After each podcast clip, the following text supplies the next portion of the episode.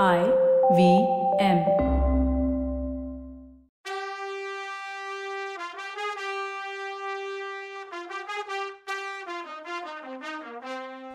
வணக்கம், welcome to Kathai பாட்காஸ்டின் பொன்னியின் செல்வன்.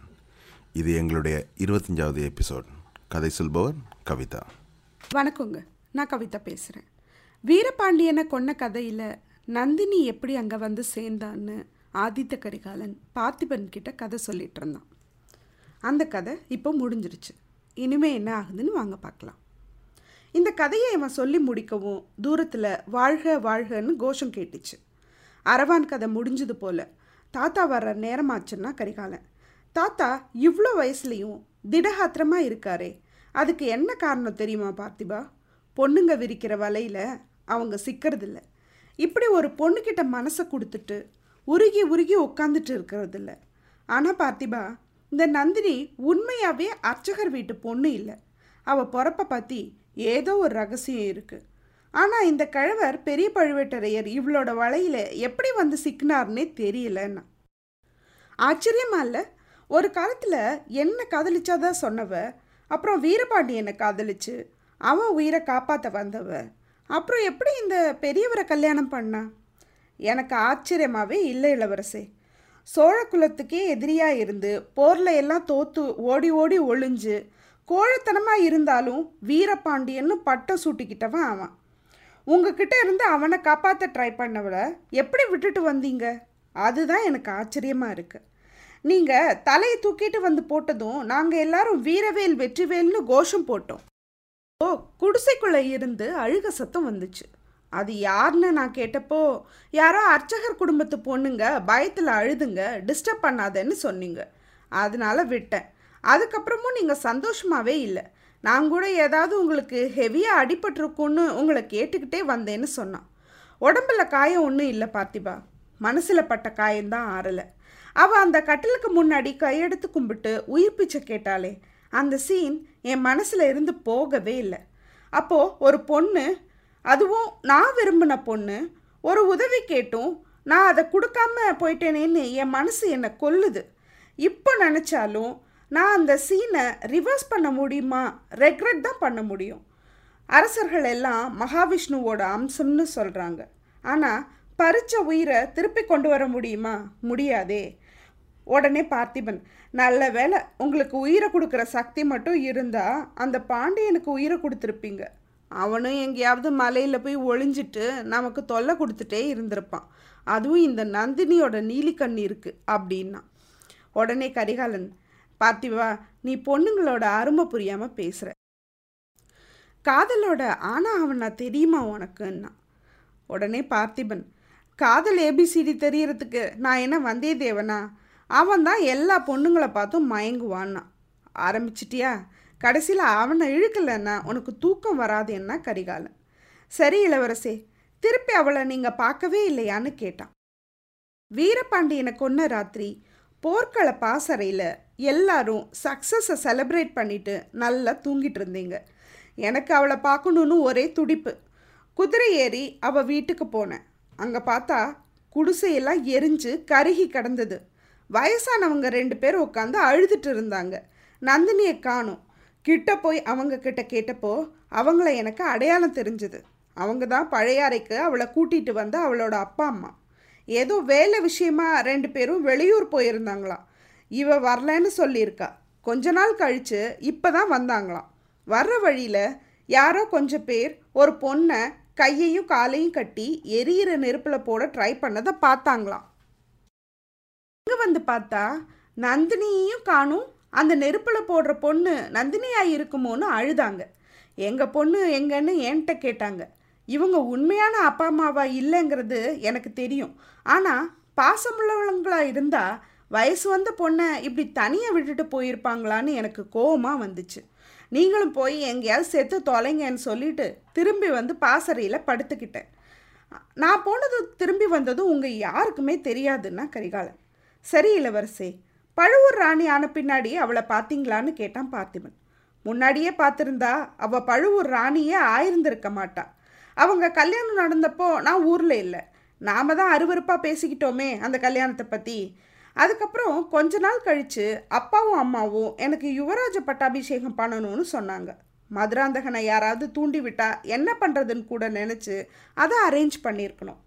அப்போதான் எனக்கு பரகேசரி பட்டமும் கொடுத்து என் பெயராலேயே கல்வெட்டு சாசனம் பண்ணுற உரிமையும் கொடுத்தாங்க. இனி வரும் காலத்தில் சோழ சாம்ராஜ்யத்தையே ஆள்ற உரிமை உனக்கு தானே அப்பா சந்தோஷமாக சொன்னார். எல்லாரும் அதை கோலாகலமாக கொண்டாடினாங்க. நந்தினி அப்போது நான் மறந்தே போயிட்டேன். அதுக்கப்புறம் அப்பா என்னை எல்லார்கிட்டேயும் ஆசிர்வாதம் வாங்கிறதுக்காக அந்த படத்துக்கு கூட்டிகிட்டு போனார். அத்தனை பேரும் என்னை சந்தோஷமாக ஆசிர்வதிக்கும் போது எனக்கு ஒரே ஒரு முகம் மட்டும்தான் தெரிஞ்சுது, நந்தினி. இவ எப்படி இங்கே வந்தா?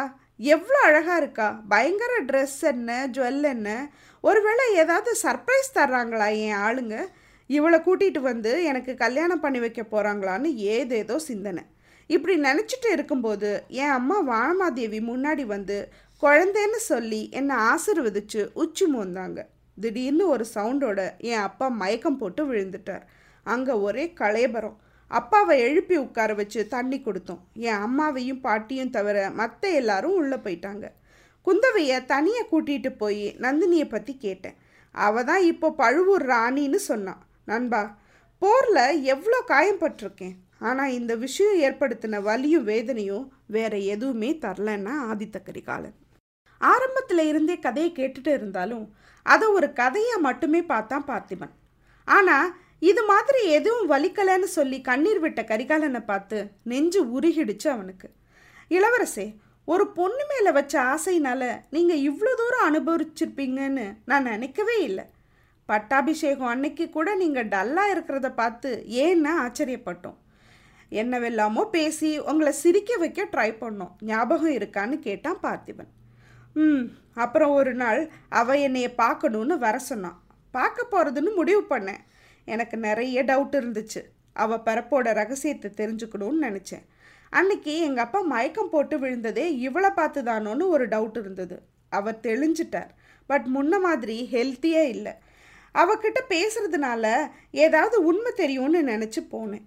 அந்த படத்தில் எல்லாரும் நான் பழுவூர் ராணிகிட்ட ஆசீர்வாதம் வாங்க வந்தேன்னு நினச்சாங்க.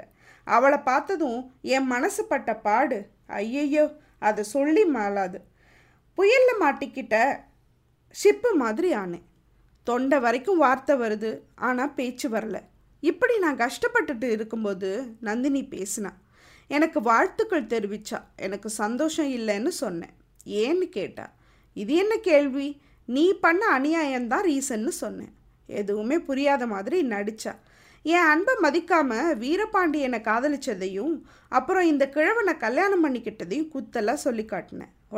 உடனே அவ, நீங்கள் தான் என் காதலை கொன்னீங்க, என் காதலனை கொன்னீங்க, நான் உயிரோடு இருக்கிறது கூட பிடிக்கலை போல, என்னையும் நீங்களே கொன்னுடுங்கன்னா அவள் கத்தியை எடுத்து என்கிட்ட நீட்டுனா. நந்தினி, நீ தான் என்னை கொல்லாமல் கொள்கிறேன்னு சொன்னேன். கடைசியில் வெக்கமே இல்லாமல் இப்போ கூட ஒன்றும் மோசம் போயிடலை, இந்த கிழவனை விட்டுட்டு என் கூட வந்துடுன்னு சொன்னேன். இந்த நாட்டை கூட விட்டுட்டு நான் உங்கள் கூட வர்றேன், நாம் எங்கேயாவது போயிடலாம் அப்படின்னு சொன்னேன். நண்பா, சோழர்குல பெருமையை கூட அப்போது நான் மறந்து போயிட்டேன். திருவள்ளுவர் சொன்ன மாதிரி பிறன்மனை நோக்கா பேராண்மை, அதாவது மற்றவனோட மனைவியை ஆசையோடு பார்க்காத பெருங்குணம்தான் அறிவுள்ளவங்களுக்கு ஒழுக்கங்கிறத மறந்தே போயிட்டேன். நான் அறிவுள்ளவனாவோ அரசனாவோ அன்னைக்கு இல்லாதது மட்டும் இல்லை, மனுஷனாவே இல்லை. சரி, அதுக்கு நந்தினி என்ன சொன்னான்னு கேட்டான் பார்த்திபன். இதோடு திருப்தி அடையிறதா இல்லை, நான் ராணியாகணும், உங்களுக்கு இஷ்டம் இருந்தால் சொல்லுங்கள். பெரியவரையும் சின்னவரையும் கொன்னுட்டு சுந்தர சோழரை ஜெயிலில் போட்டுட்டு என்னை பட்டத்து ராணியாக ஆக்கிறதா இருந்தால் சொல்லுங்கள் அப்படின்னா. ஐயோ, என்ன இப்படி பேசுகிறேன்னு கேட்டேன். காயத்தோடு படுத்துட்டு இருந்த காதலனை ஏன் முன்னாடியே கொன்னது மட்டும் நல்லா இருக்கான்னு கேட்டா. ஏதோ வெறி வந்த மாதிரி அவளை திட்டிட்டு கிளம்புனேன். எப்பயாச்சும் மனசை மாற்றிக்கிட்டீங்கன்னா திரும்பி வாங்கன்னு சொன்னான். வேண்டா வெறுப்பா திரும்பி கூட பார்க்காம வந்துட்டேன். அன்னையிலேருந்து இன்னைக்கு வரைக்கும் நான் அவளை பார்க்கலன்னு சொன்னான். இதெல்லாம் கேட்டுட்டு இருந்த பார்த்திபன் இப்படியும் ஒரு ராட்சசி உலகத்தில் இருப்பாளான்னு தன்னைத்தானே கேட்டுக்கிட்டான். ஆனால் பார்த்திபா, அவளை நான் போய் பார்க்கலையே தவிர என் கனவுல வந்து என்னை இம்சை பண்ணுறா, கையில் ஒரு கத்தியை வச்சுக்கிட்டு கொல்ல வர்றா, ஒரு தடவை அன்பாக இருக்கா, ஒரு தடவை அழறா, இன்னொரு வாட்டி தலைகிரி கோலமாக பைத்தியம் பிடிச்ச மாதிரி ஓடி வந்து சிரிக்கிறா. ஏன் தான் இப்படி என்னை கொள்கிறாலோ தெரியல. உண்மையிலேயே நான் தஞ்சாவூர் போகாமல் அப்பாவை இங்கே வர சொல்கிறதுக்கும் இதுதான் காரணம்னா. இளவரசே, போய் போய் ஒரு பொண்ணுக்கு பயந்துக்கிட்டா நீங்கள் தஞ்சாவூர் போகாமல் இருக்கீங்க? அப்படி அவள் மேக்சிமம் என்ன பண்ணிடுவா? விஷம் வச்சு உங்களை கொண்டுடுவாளா என்னன்னு கேட்டான் பார்த்திபன். இல்லை பார்த்திபா, நான் என்ன கொண்டுடுவான்னு பயப்படலை, அவள் இஷ்டப்படி என்ன ஆட வச்சிருவாளோன்னு பயப்படுறேன். உன் அப்பாவை ஜெயிலில் ஆட, உன் தங்கையை நாட்டை விட்டு துரத்து, அந்த கிழவனை கொன்று என்னை சிம்மாசனத்தில் ஏற்றுன்னு சொன்னால் எனக்கே அப்படிலாம் செய்யணும்னு தோணிடுமோன்னு பயப்படுறேன். ஒன்று அவ சாகணும், இல்லை நான் சாகணும், இல்லை ரெண்டு பேருமே சாகணும். இல்லாட்டி இந்த ஜென்மத்தில் எனக்கு நிம்மதி கிடைக்காது அப்படின்னா கரிகாலன். உடனே பார்த்திபன், நான் இப்போவே போகிறேன் தஞ்சாவூருக்கு, அவளை என் கையாலே கொன்று போட்டுட்டு வர்றேன்னா. பார்த்திபா, அவளை கொல்லணும்னா என் கையால் தான் கொல்லுவேன், கொன்னுட்டு நானும் செத்துடுவேன். ஆனால் வேறொருத்தர் அவளுக்கு கெட்டது நினைக்கிறது கூட என்னால் பொறுத்துக்க முடியாது. அவளை பற்றி நான் சொன்னதெல்லாம் மறந்துடு. தாத்தா சொன்ன மாதிரி நீ நாளைக்கே இலங்கைக்கு போ. என் தம்பி அருள்மொழியை எப்படியாவது இங்கே அழைச்சிட்டு வா. தாத்தாவும் அவனும் பேசி முடிவு பண்ணி எது வேணும்னாலும் செய்யட்டும். நாம் கூட இலங்கைக்கு போகலாம். சாவகம், கடாரம், புஷ்பகம், அதாவது இந்தோனேஷியா, மலேசியா, இந்த நாடுகளுக்கு போவோம். அப்புறம் அரபு நாடுகளுக்கும் போவோம். எங்கெல்லாம் போகிறோமோ அங்கெல்லாம் புலிக்கொடியை பறக்க விடுவோம். அதுக்குள்ளே மலையம்மன் அரவான் கதை முடித்து அங்கே வந்தார். இந்த மாதிரி ஒரு அற்புத கதை நீ சொன்ன எந்த நாட்டிலையும் கிடையாதுன்னு சொன்னார். நாளைக்கு நீ இலங்கைக்கு போகணும்ல, இன்னுமா கதை பேசுகிற தூங்காமன்னு பார்த்திபனை பார்த்து கேட்டார். அதை பற்றி தான் பேசிகிட்டு இருக்கோ தாத்தா அப்படின்னா பார்த்திபன். நம்ம முன்னாடி 2 கொஷின்ஸ் இருக்குது. பொன்னியின் செல்வன் என்ன டெசிஷன் எடுப்பார்? இலங்கையிலேருந்து காஞ்சிபுரத்துக்கு வருவாரா, இல்லை தஞ்சாவூருக்கு போவாரா? அவர் டெசிஷன் எடுக்கிற வரைக்கும் வெயிட் பண்ணுவோம். அவர் என்ன டெசிஷன் எடுத்தாருன்னு அடுத்த பாகத்தில் தான் பார்க்கணும். ஆமாம், பொன்னியின் செல்வனோட முதல் பாகம் புதுவெள்ளம் இதோட முடியுது. Bye, see you soon.